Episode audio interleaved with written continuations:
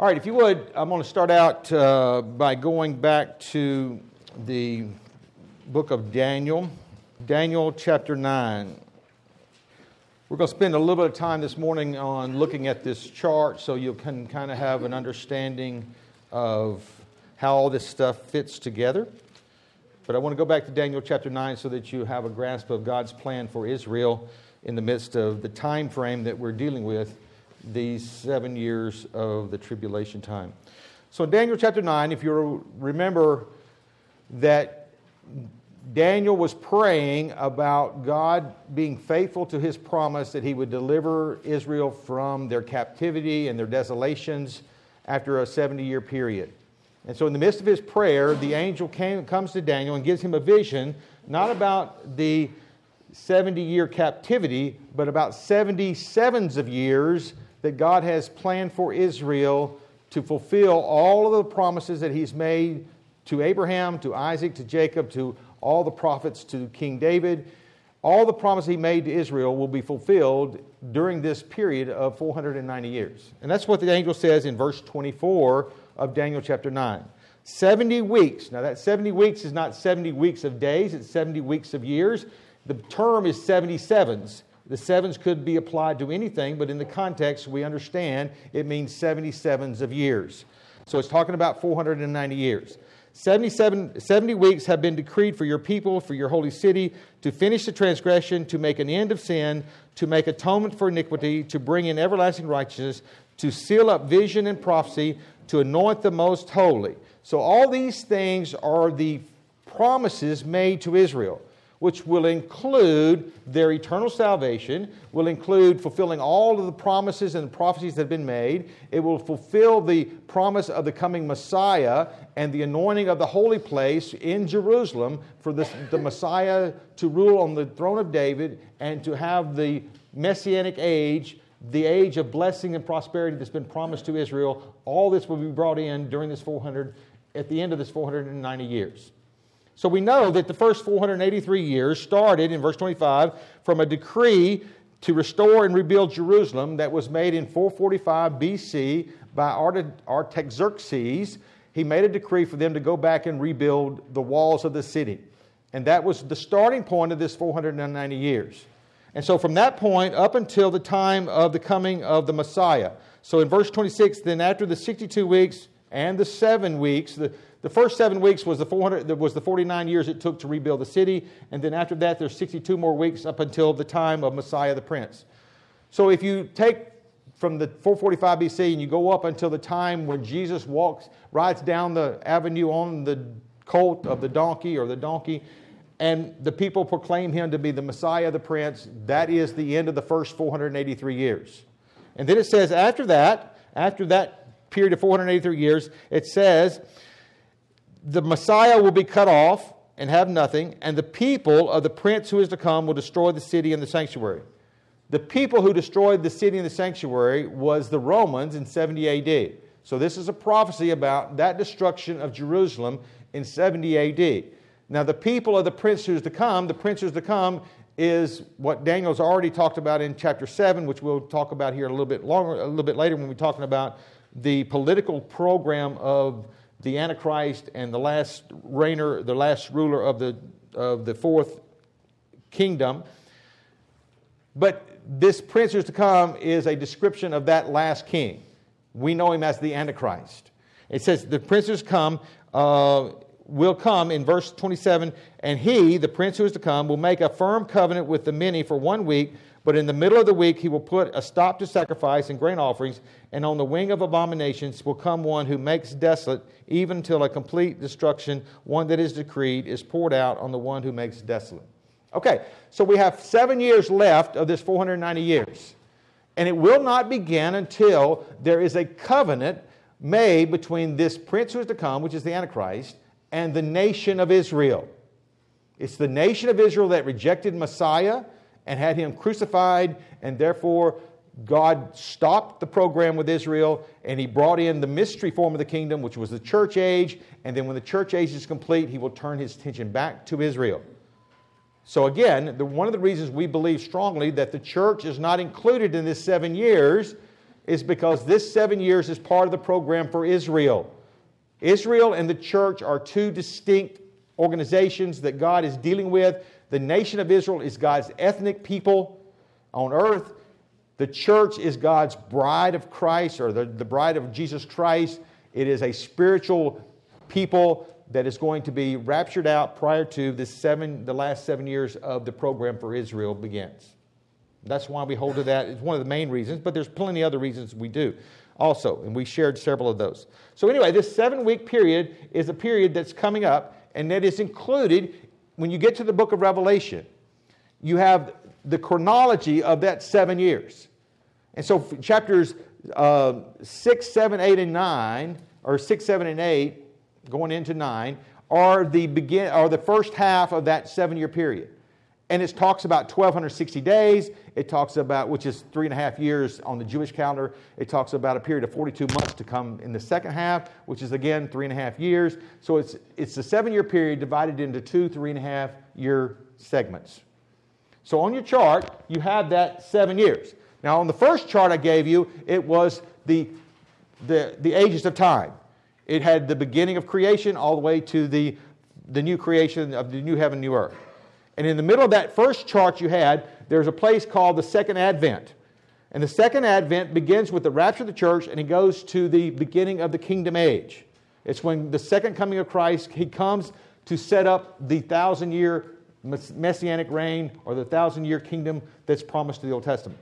In between that period of time, the rapture of the church and the beginning of the kingdom age is what we call the second advent. It's the events of the second coming of Christ to, to bring in or to give birth to the kingdom age.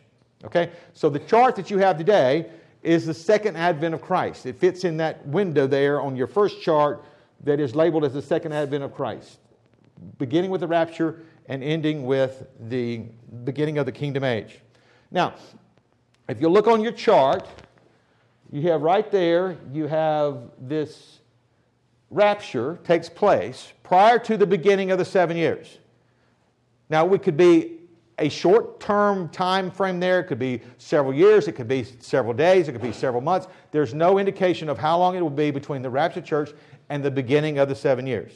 The rapture church does not begin the seven year clock. What begins the seven year clock is when the Antichrist enters into a covenant with Israel. Now, if you look in that, in that passage there, it says, He will make a firm covenant with many for one week, but in the middle of the week, He will put a stop to sacrifice and grain offering. Now, if he's going to put a stop to the sacrifice and grain offerings, it makes sense that the purpose of the covenant is to allow them to have sacrifice and grain offerings. Does that make sense? Okay, so what's going to happen and what we've talked about during the first half of the tribulation, we, we talked about once this event takes place where he enters into a covenant with Israel, then we talked about the book which is the scroll that is, is, described in Revelation chapter 5. This scroll is sealed with seven seals. The seven seal scroll is the title deed to the earth, or the right to rule the earth, or the right to have authority to rule the earth, which Jesus Christ is going to have. He is going to be the one who is worthy to open the book. He's the one that's worthy to open uh, to, to bring in the kingdom, and he is the Messiah that will reign, the King of Kings and Lord of Lords. So Jesus Christ is the one that's worthy to open the book. So if you think about the seven seal scroll, this seven seal scroll right here, at the beginning of this seven year period of time, all seven of these seals are broken. They're not a series of judgments that you have seven seals and then you have seven trumpets and then you have seven bowls, which a lot of people, that's the way they give you a uh, interpretation of. That doesn't make sense. Because what you have here is the first seal, we studied already done, begins with the man riding on a white horse, and that is the Antichrist. And so what you have is the opening up of the events of the Antichrist during the seven years. Now, we know that for the first three and a half years, and we'll talk about this in a minute about the, the political structure, the first three and a half years, he is reigning with 10 other kings. At the midpoint, there's a war, and he overtakes, he kills three of those kings, and then the other seven submit to him. In the second half, he rules as a dictator for 42 months. So his program is opened up with the beginning of the first seal uh, at, the, at the beginning of the, of the seven years, and his program continues all the way through. The second seal is the taking peace from the earth. So you, you start uh, in 1 Thessalonians chapter 5 when it says, The day of the Lord will come as a thief in the night, when they're saying peace and safety. So, at a time when the world is at relatively peace and quiet because of whatever is going on with the Antichrist and the world political scene and all that, there's going to be a time of relatively peace. And then the Antichrist is going to sign a covenant with Israel, and then peace will be taken from the earth. So, throughout this entire seven years, there's going to be worldwide conflicts, which means conflicts between individual groups of people or groups of nations or whatever there is tribal, tribal conflicts. All over the world, there's going to be conflicts. There's going to be several major worldwide wars through this, including at the beginning of the tribulation, in the middle of the tribulation, and then you have the, the, the setting up of Armageddon, which is a compilation of all the armies of the Antichrist into northern Israel to fight against Jesus Christ when he comes back. So war, peace will be taken from the earth during the seven years. There'll be continual conflicts and fightings and wars throughout the seven years. The third seal is the shortage of food and fresh water. Because of the judgments of God, because of the wars, because of the continual conflicts, there's going to be a decrease in the amount of food and fresh water. So, throughout the seven years, there's going to be a dwindling of the, uh, the availability of food and fresh water. So, that's going to cause famines throughout the time of the seven years, which will be increasingly getting worse as you go through the seven years. Because of that, there will be death. Now, this death doesn't occur at one moment in time at the beginning of, at the first, the, when the fourth seal is unfolded. It's a death that, that is accumulated over the seven year period. And during the seven year period, because of the wars, because of the, the famine, the disease, and wild animals that will be allowed to turn on mankind, which could be mosquitoes, could be rats, could be plagues, could be whatever is going to be caused by wild animals. Because of these four things, a fourth of the world's population will die during the, the seven years. Okay? Now, the fifth seal is the martyrdom of, of believers. These believers will come to know Christ during the tribulation. They're not the church saints, they're saints that come to know Christ during the tribulation by the preaching of the 144,000 Jews.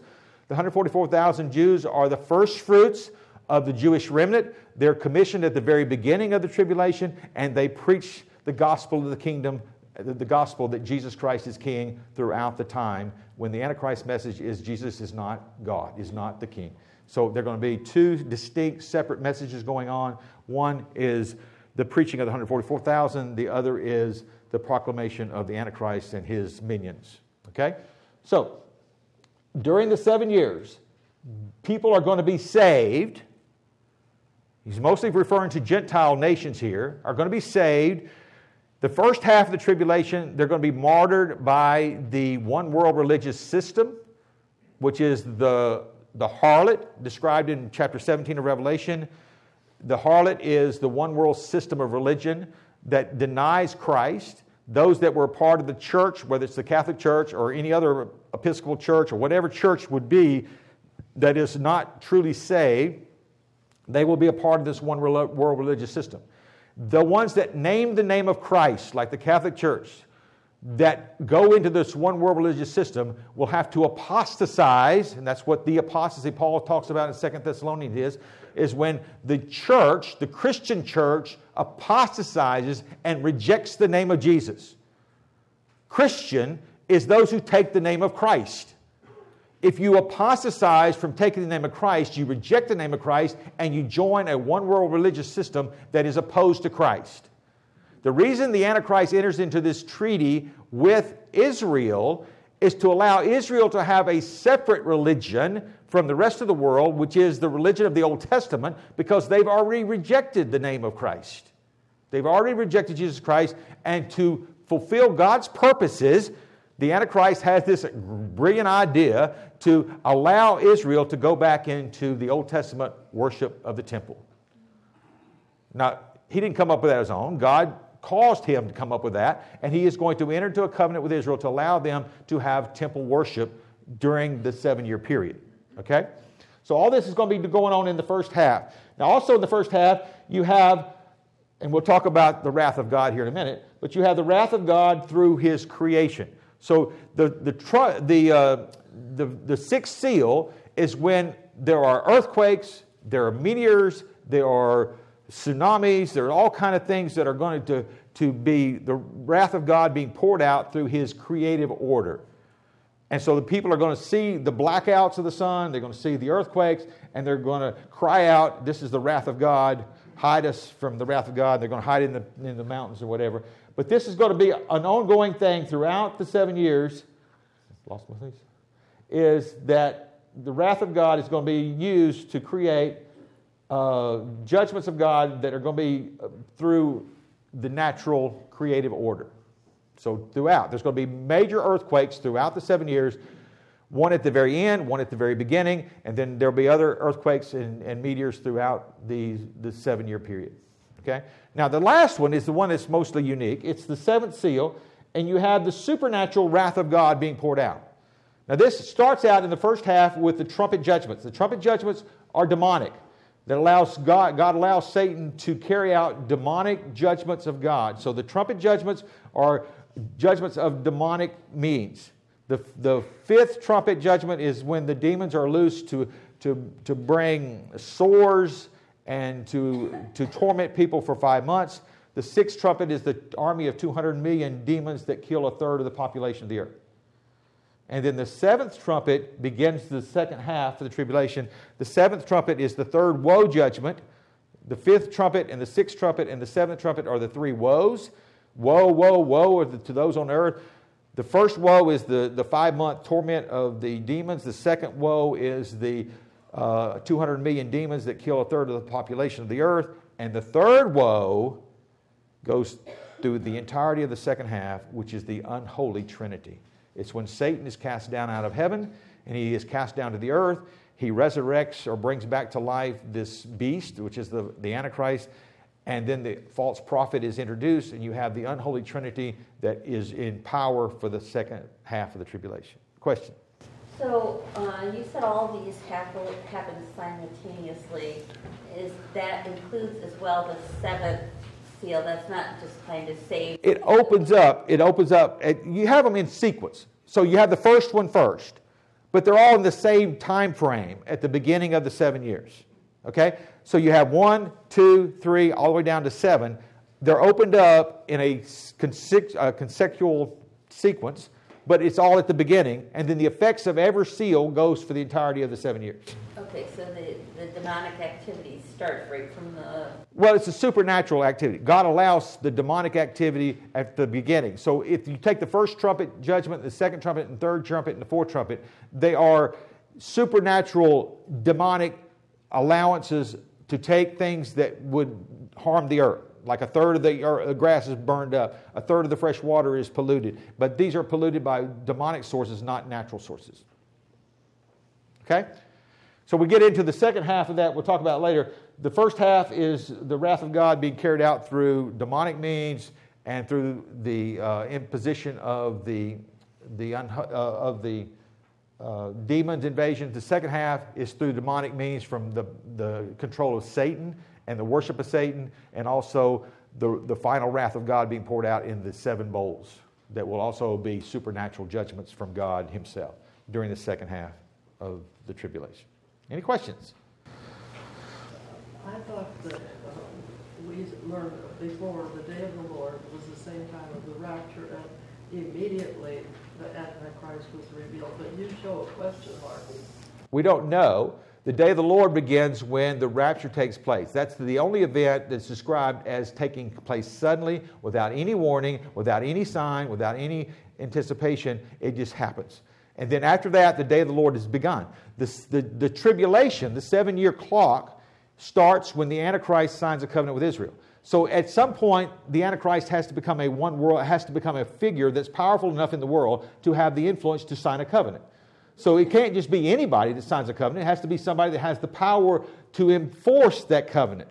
So, more than likely, the Antichrist is going to come up with a program that will incorporate a 10 kingdom that will have a political power over the whole world, And part of that program that he enters into will be a one world political system and a one world economic system and a one world religious system. And at that time, when he has that much power, he will, he will engage into a covenant with Israel, which will begin a seven year tribulation time of judgment. The rapture's already taken place. It could be the day before. Okay, I'm not saying that's why there's a question mark. Nobody knows the, how much time. Now, at the end of the seven years, we know that there's 75 days between the, Christ, the Lord coming back and putting an end to the seven years and the beginning of the kingdom age. We know that there's 75 days there. We don't know how much time between the rapture and the beginning of the seven years. Any other questions?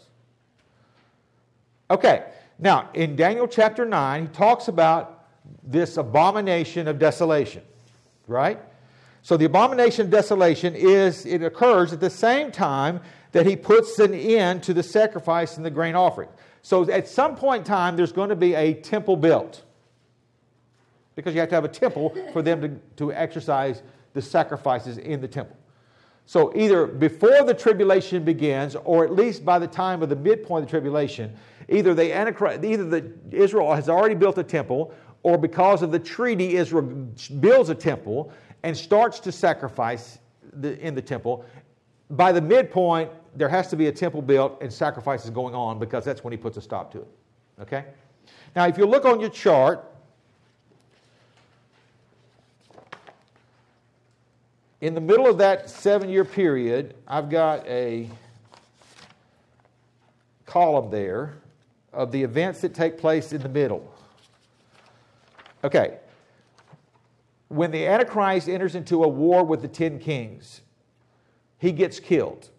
Now, we talked about that last time here. He, was, he, he has the wound of the sword. In, in uh, Revelation 13, when it's talking about the imposition of the mark of the beast and the false prophets uh, causing people to, to worship, it says there uh, in verse 14, it says, He deceives those who dwell on the earth because of the signs which was given him to perform the presence of the beast, telling those who dwell on the earth to make an image to the beast who had the wound of the sword and has come to life.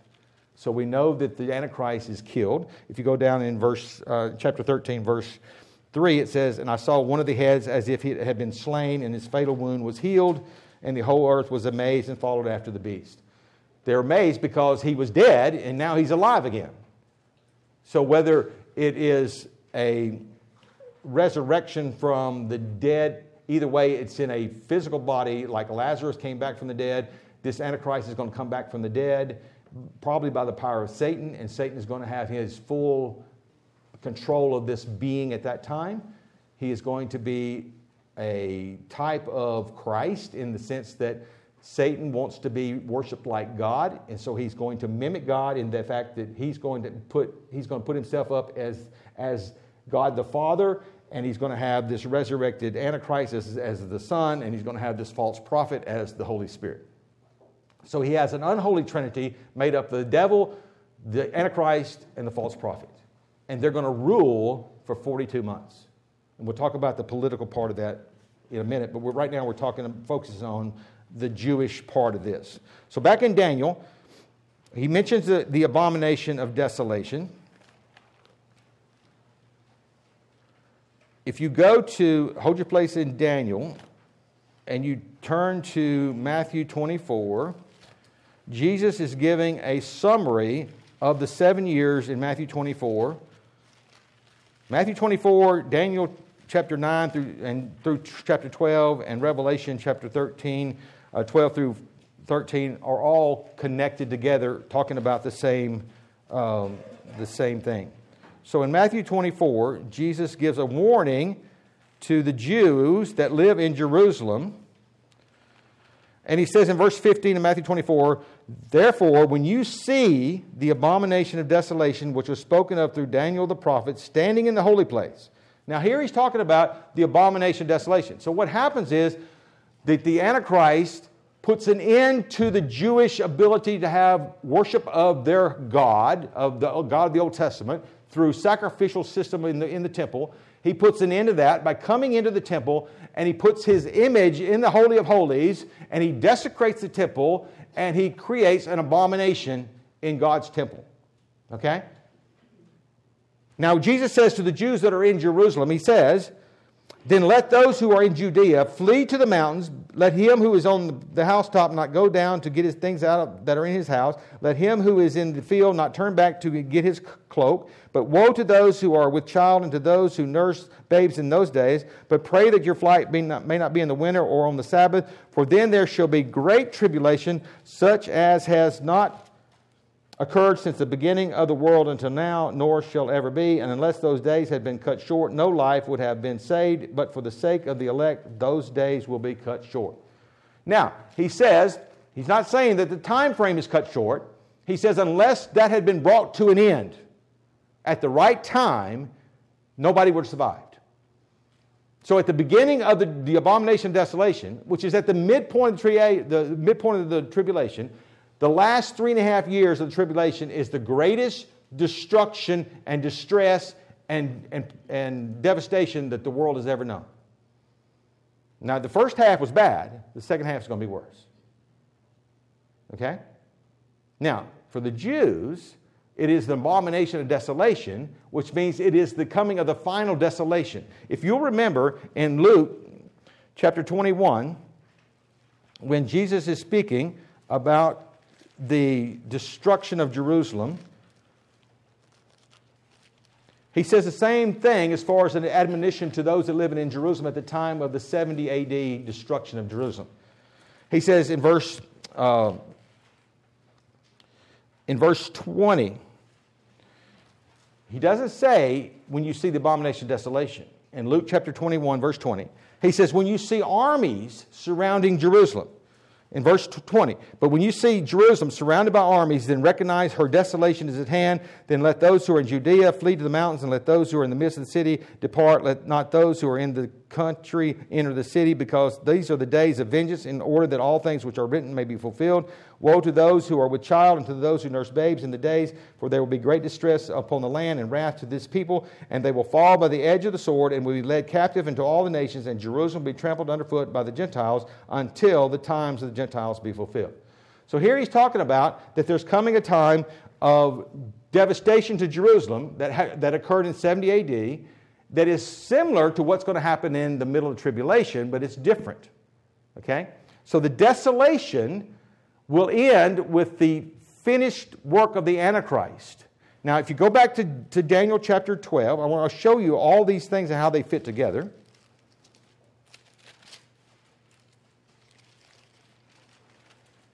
In Daniel chapter 12, verse 1, talking about the time of the end, he says, Now at that time, Michael the great prince, who stands guard over the sons of your people, will arise, and there will be a time of distress such as never occurred since there was a nation. This is the second half of the tribulation. We know that because you go on down there to. Um, verse 6 and he's talking to an angel, and angel's there, and the, the angel said to uh, the one said to the man dressed in linen who was above the waters of the river. So Daniel's talking to the angel.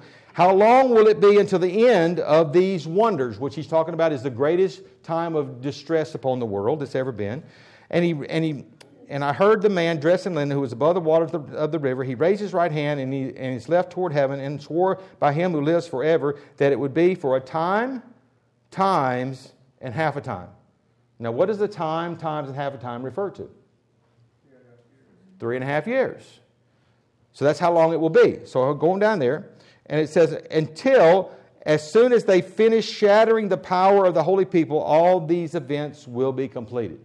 As soon as they finish the desolations that are being poured out on Israel, and Israel is brought to its knees, and it cries out as a remnant nation for Jesus Christ to come back and save them and be their king, which is what's going to happen. If you go to Hosea chapter 15, it talks about that prayer when they cry out for the Lord Jesus Christ to come back. You remember in Matthew chapter 23 when Jesus said, How often I would have gathered you together, but you would not. You will not see me again until you say, Hosanna to him who comes in the name of the Lord. Until you cry out that Jesus is king, you will not see him again.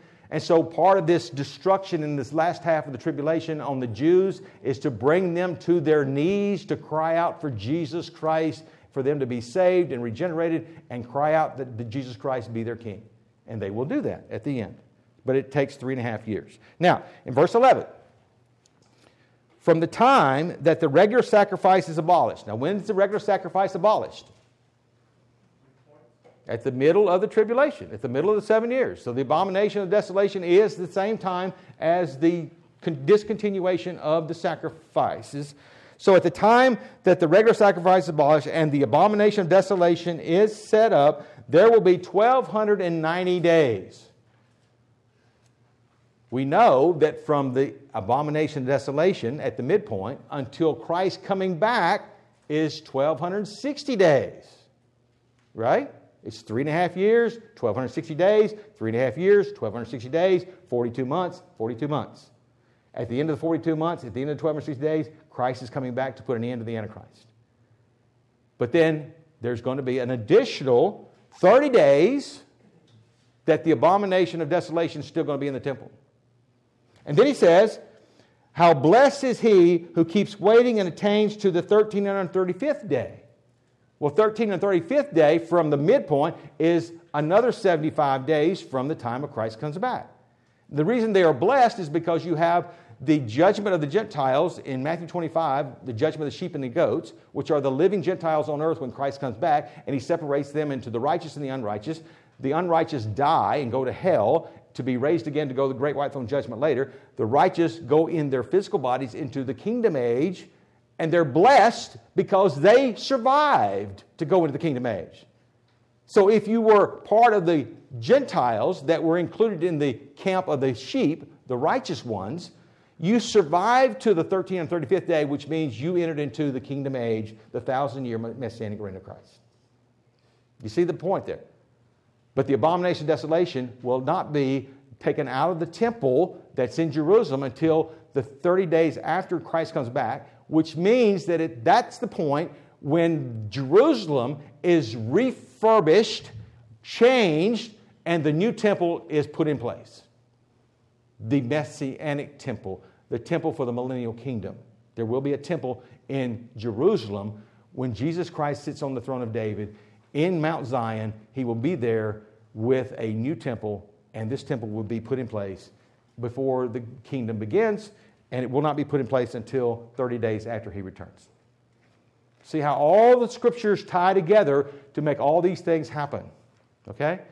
Now, did, did the Jewish people, I always just wonder, you're preaching to, or not preaching, but you're, you're teaching us as Gentiles, but do the Jewish people who had the book of Daniel see this this same way? They obviously aren't looking for a return of a Messiah. So how do they handle these uh, all this stuff in Daniel? Do they? I mean, if you had go back to go sitting here and you're teaching them and you're saying you guys better watch out because this is what's going to happen. Go back to Daniel chapter 12. Yeah. Daniel chapter 12, verse 4. In the middle of his prophecy, to Daniel. He says to Daniel in verse 4 But as for you, Daniel, conceal these words and seal up the book until the end of time. Many will go back and forth and, and knowledge will increase. So he is saying that the Jews will not be able to comprehend and understand these prophecies until the time of the end. So the Jews in the tribulation time will come to be awoken to be able to understand the promises and the prophecies of Daniel and then they will cry out for Jesus Christ to come save them. But not until then. The Jews as a nation will not believe in Jesus Christ as a nation. The individual Jews will be saved, just like they were at all times. The individual Jews will be saved and be made part of the church now, but during the tribulation, there is the 144,000 Jews that are, that are sealed at the beginning, and then there's the remnant of the nation that will cry out for Jesus Christ at the end, and they will all be saved. But they're reading this too. They'll be reading this too. No, but they are reading it now. now, but they don't understand. It's sealed to them. So, so their reading is going to be sealed to you, and they're like, oh, that's, I can't see because they're. They can't see. Just like when Jesus in Matthew 13, he starts, he starts after the Jews are pronounced that they've committed an unpardonable sin as a nation. Then Jesus begins to teach in parables because it's not for everybody to hear, it's only for the ones that are going to be brought into the church. Nick. I can say, from being around Jews in Israel a lot, that uh, you're exactly right. They're blinded to this, and they're more they're more concerned today about keeping the law, about hand washing and, and things like that, than they are the actual scriptures. Because Jews today don't really care about the actual scriptures that were written to them. They care about the uh, commentaries on scriptures, the Mishnah. Right. So these things, they just like, they don't even know about stuff like this. Yes. They don't. So does the verse 8 and 10 in that Daniel 12 also talking about this issue of the Jews not understanding? Yes, yes. It says there in verse, verse 9 Go your way, Daniel, for these words are concealed and sealed up until the time of the end. Now, Daniel was a prophet for the Jews. And so, to the Jews, as a nation that's going to be brought into the, the, the kingdom age, they're not going to be brought up, they're not going to be allowed to be a part of that until the end of the age. And, and the verse 8, even I think Daniel is saying, I heard, but I can't understand. Yes. And, and when you think about it, there is no one who can understand unless the Spirit of God opens up your heart. So it's the same way with, with us today when we're preaching the gospel. Only those have, that the Spirit of God opens up their heart can hear the gospel. They can hear your words. And what they do, just like the Jews did, they hear the words of the, the Old Testament. People today hear the words of the gospel and they translate it into a religion. And they try to do a religious thing to be in agreement with that, but they don't have a comprehension in their heart to be able to respond in their heart because they can't. They cannot. It's sealed up. Well, there are those that think that the church will go through part of the tribulation.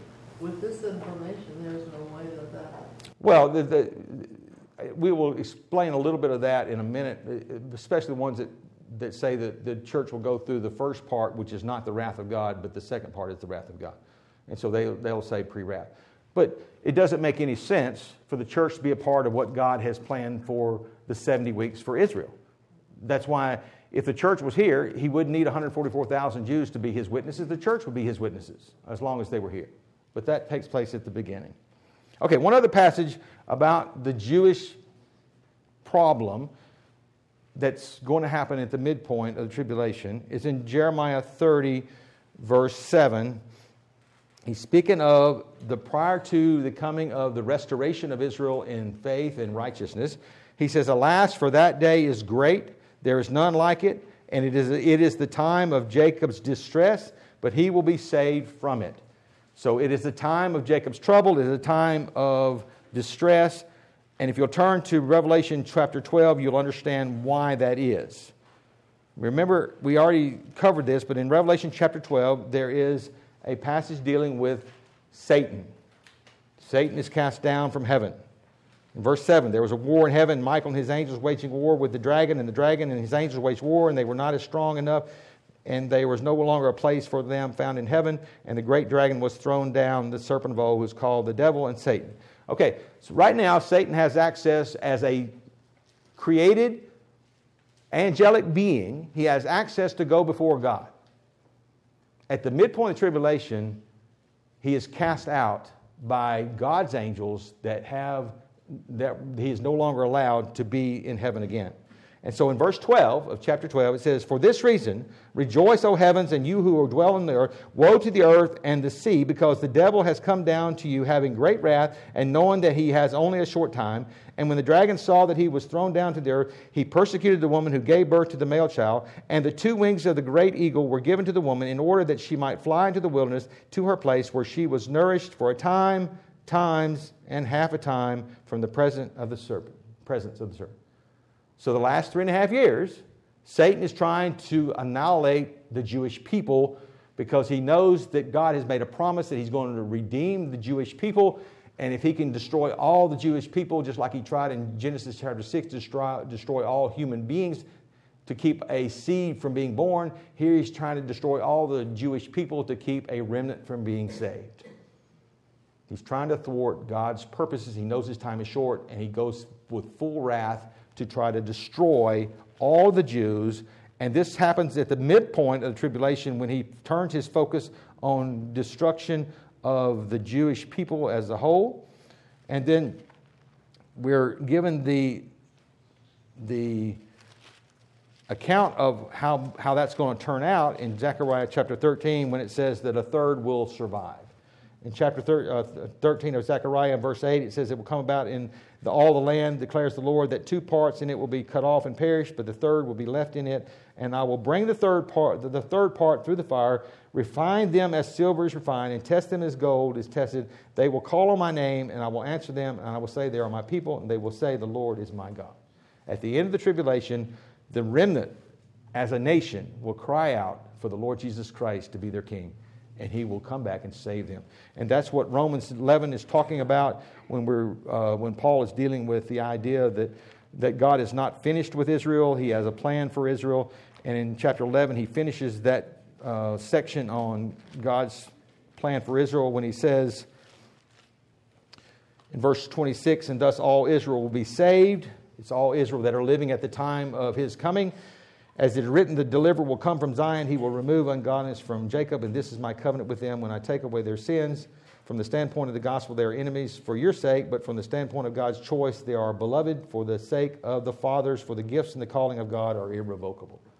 So, what God promised to Abraham, he's going to fulfill, and he's going to bring a remnant, a righteous remnant, into the land of Israel, and Jesus Christ will be their king, and he will reign with them for a thousand years to fulfill his promises to Abraham and all the, through the, all the prophets and promises. Other questions? What was that reference that you just said Paul was talking about? What, what was that reference? Romans 11, 26 through 29. Okay, so that, that kind of gives you an outline of the purpose for God's dealing with Israel during the tribulation, and especially the second half. So the, the elect that's talked about in Matthew chapter 24, Yes. so that includes both the remnants of Israel, the third of Israel, and then the rest of the world. That includes, he's speaking specifically of Israel, the elect of Israel. Uh, most of the saved during the tribulation will be martyred, not all. So it would include the, the Gentile saints that are going to be the sheep and the goats, the sheep. They will be also saved from being destroyed because he's bringing it to an end before they can be killed. But if he didn't bring the, the tribulation to an end and the unholy trinity was allowed to carry out its work, it would destroy all the people of Israel. That's why he says, unless he had brought that to an end, the, none would be saved. Okay, so we're running out of time, but anyway, we'll, we'll try. During this time, if you remember, the Antichrist program was he's consolidated with the ten kings up here. He's consolidated with the ten kings for the first three and a half years. They have a one world political system that is run by ten kings. And he is with the ten kings. At the midpoint, things change. He becomes dictator, he subdues three kings. So if you go back to Daniel real quickly, uh, to chapter 7, when Daniel had the vision of the four beasts, which represent the four kingdoms the Neb- uh, Babylon, the Babylonian Empire, the Medes and the Persians, the Grecian, and the Romans, and then the extension of the Romans is the Antichrist. And so when he's talking about the ten toes in Daniel chapter 2 being the last stage of this uh, Gentile ruling kingdoms, he says in verse 23 the fourth beast will be like a fourth kingdom on the earth, which will be different from all the other kingdoms, and it will devour the whole earth and tread it down and crush it. As for the ten horns, out of this kingdom, ten, horn, ten kings will arise. So, out of the fourth kingdom, out of the Roman Empire, there will be at some point ten kings that will rise to rule over this earth. So, it'll be a political system put in place as a one world order. Now, everybody in the world today is clamoring for there's got to be a one world system because we have too many too much trouble out there. There's too many people that are not on page, not on the same page. We got climate change. We got to we got to save the world, and we got to, have that. Just like when COVID hit, we need a, a world response to this. It's, it's too big. It's too big for one nation. So it's going. There's going to be a plan put in place, and it says uh, the ten kings will rise, and another another king will arise after them, and he will be different from the previous ones, and will subdue three kings. Okay. And so it says, He will speak out against the Most High and wear down the saints of the highest one. And he will intend to make alterations in times and in law, and they will be given to his hand for a time, times, half a time. So the Antichrist is going to come in at the midpoint after he is resurrected.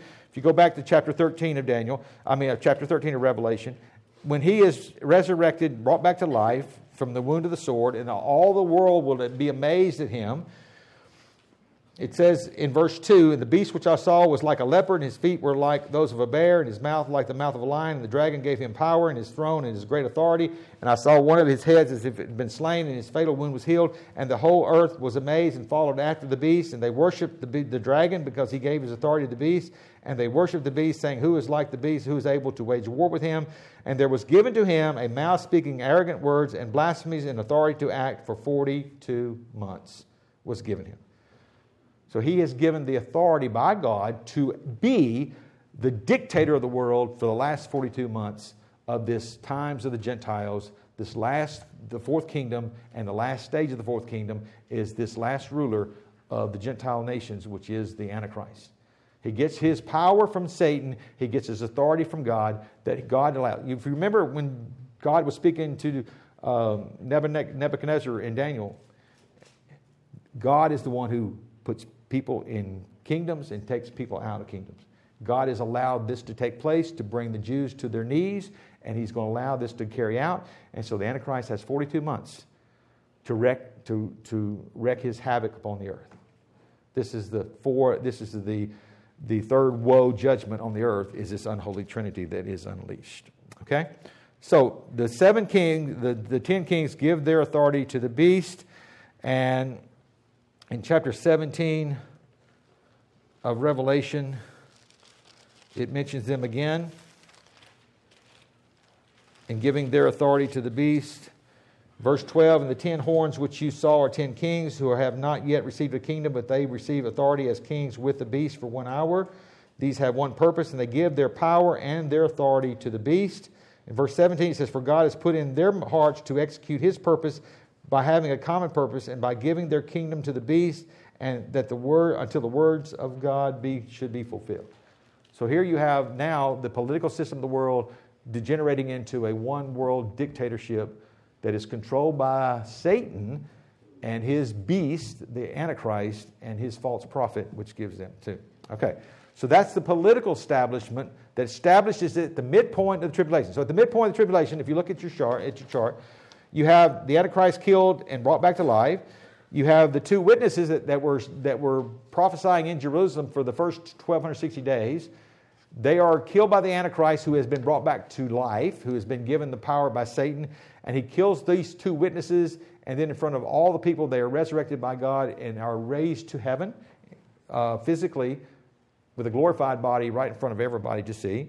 The kings of the earth submit to the Antichrist.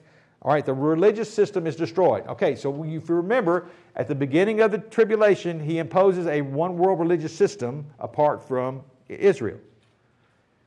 And the, the religious system is the, is the system that will give, that will kill those that become believers in the first half. In verse chapter 17, verse 1. And one of the seven angels and had, and had the seven bowls came and spoke to me, saying, Come here I will show you the judgment of the great harlot who sits on many waters, with whom the kings of the earth committed acts of immorality, and those who dwell on the earth were, were made drunk with the wine of her immorality. And he carried me away in the spirit into a wilderness, and I saw a woman sitting on a scarlet beast, full of blasphemous names, having seven heads and ten horns. Now, the beast is the one who's engineered the system, and the system includes the religious structure that he has imposed, which work together with the beast so he can further his influence and his power for the first three and a half years. And they're going to do that by imposing the religious dogma of Antichrist. That will be the religious that you cannot name the name of Christ. It says, The woman was clothed in purple and scarlet, adorned with gold and precious stones and pearls, having in her hand a gold cup full of abominations of the unclean things of her immorality. And upon her forehead a name was written, a mystery Babylon the Great, the mother of harlots and of the abominations of the earth. And I saw the woman drunk with the blood of the saints and with the blood of the witnesses of Jesus. And when I saw her, I wondered greatly. This is the religious system that is in concert with the political system that the Antichrist has imposed on the earth for the first three and a half years. Now, in verse 16 of chapter 17 of Revelation, and the ten horns which you saw, and the beast, these will hate the harlot, and will make her desolate and naked, and will eat her flesh, and will burn her up with fire. This happens at the midpoint. Why does it happen at the midpoint? Go back to Revelation 13. Just like that he has done away with the political structure of the ten kings and put himself in as the God of this earth or the king of this earth, the same thing is true about the religious system it says, uh, it was given, verse 7, it was given to him to make war with the saints and to overcome them, and authority over every tribe and people and tongue and nation was given to him. And all who dwell on the earth will worship him, everyone whose name has not been written from the foundation of the world in the book of life of the Lamb who has been slain.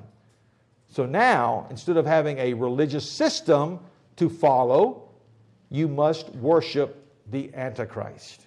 Now, verse 11 the false prophet is introduced who is going to function somewhat like the Spirit of God functions in the church today. I saw another beast coming up out of the earth, and he had two horns like a lamb, and he spoke as a dragon.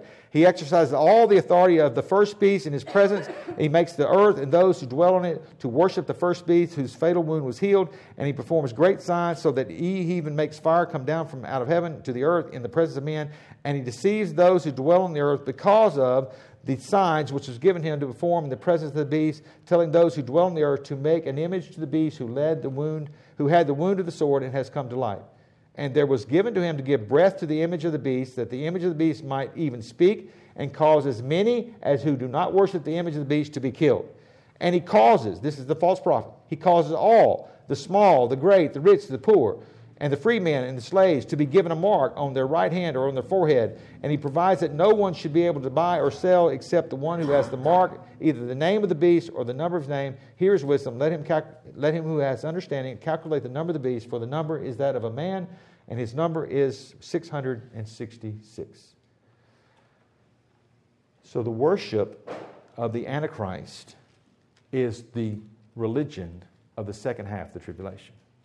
If you do not worship the Antichrist and you are found out, you will be beheaded. In verse chapter 20, verse 4, after Christ comes back, he says, I saw thrones, and they sat on them, and judgment was given to them. And I saw the souls of those who had been beheaded because of the testimony of Jesus, because of the word of God, and those who had not worshipped the beast or his image, and had not received the mark upon their forehead and upon their hand. They were martyred by the Antichrist and his minions and by the false prophet. But in chapter 14, there's a declaration about this mark of the beast, about this worship of the beast. Verse 9 of chapter 14 Another angel, a third one, followed them, saying with a loud voice If anyone worships the beast and his image and receives a mark on his forehead or hand, worshiping of the beast the sign of that you have given your soul to the beast, to the devil, and worship him as your God is that you take his mark. Okay? If anyone does that, he will also drink of the wine of the wrath of God, which is mixed in full strength in the cup of his anger, and will be tormented with fire and brimstone in the presence of the holy angels, in the presence of the Lamb. And the smoke of their torment goes up forever and ever, and they have no rest day and night. Those who worship the beast, his image, and whoever receives the mark in his name. Anyone that takes the mark of the beast is not elect of God. We know that everyone who is elect of God will be saved. So those who take the mark of the beast are part of those who are deceived and those who desire to follow Satan and the Antichrist and are deceived by his power and are drunk with his, his ideology, his religion, and they worship the beast and gladly take his mark.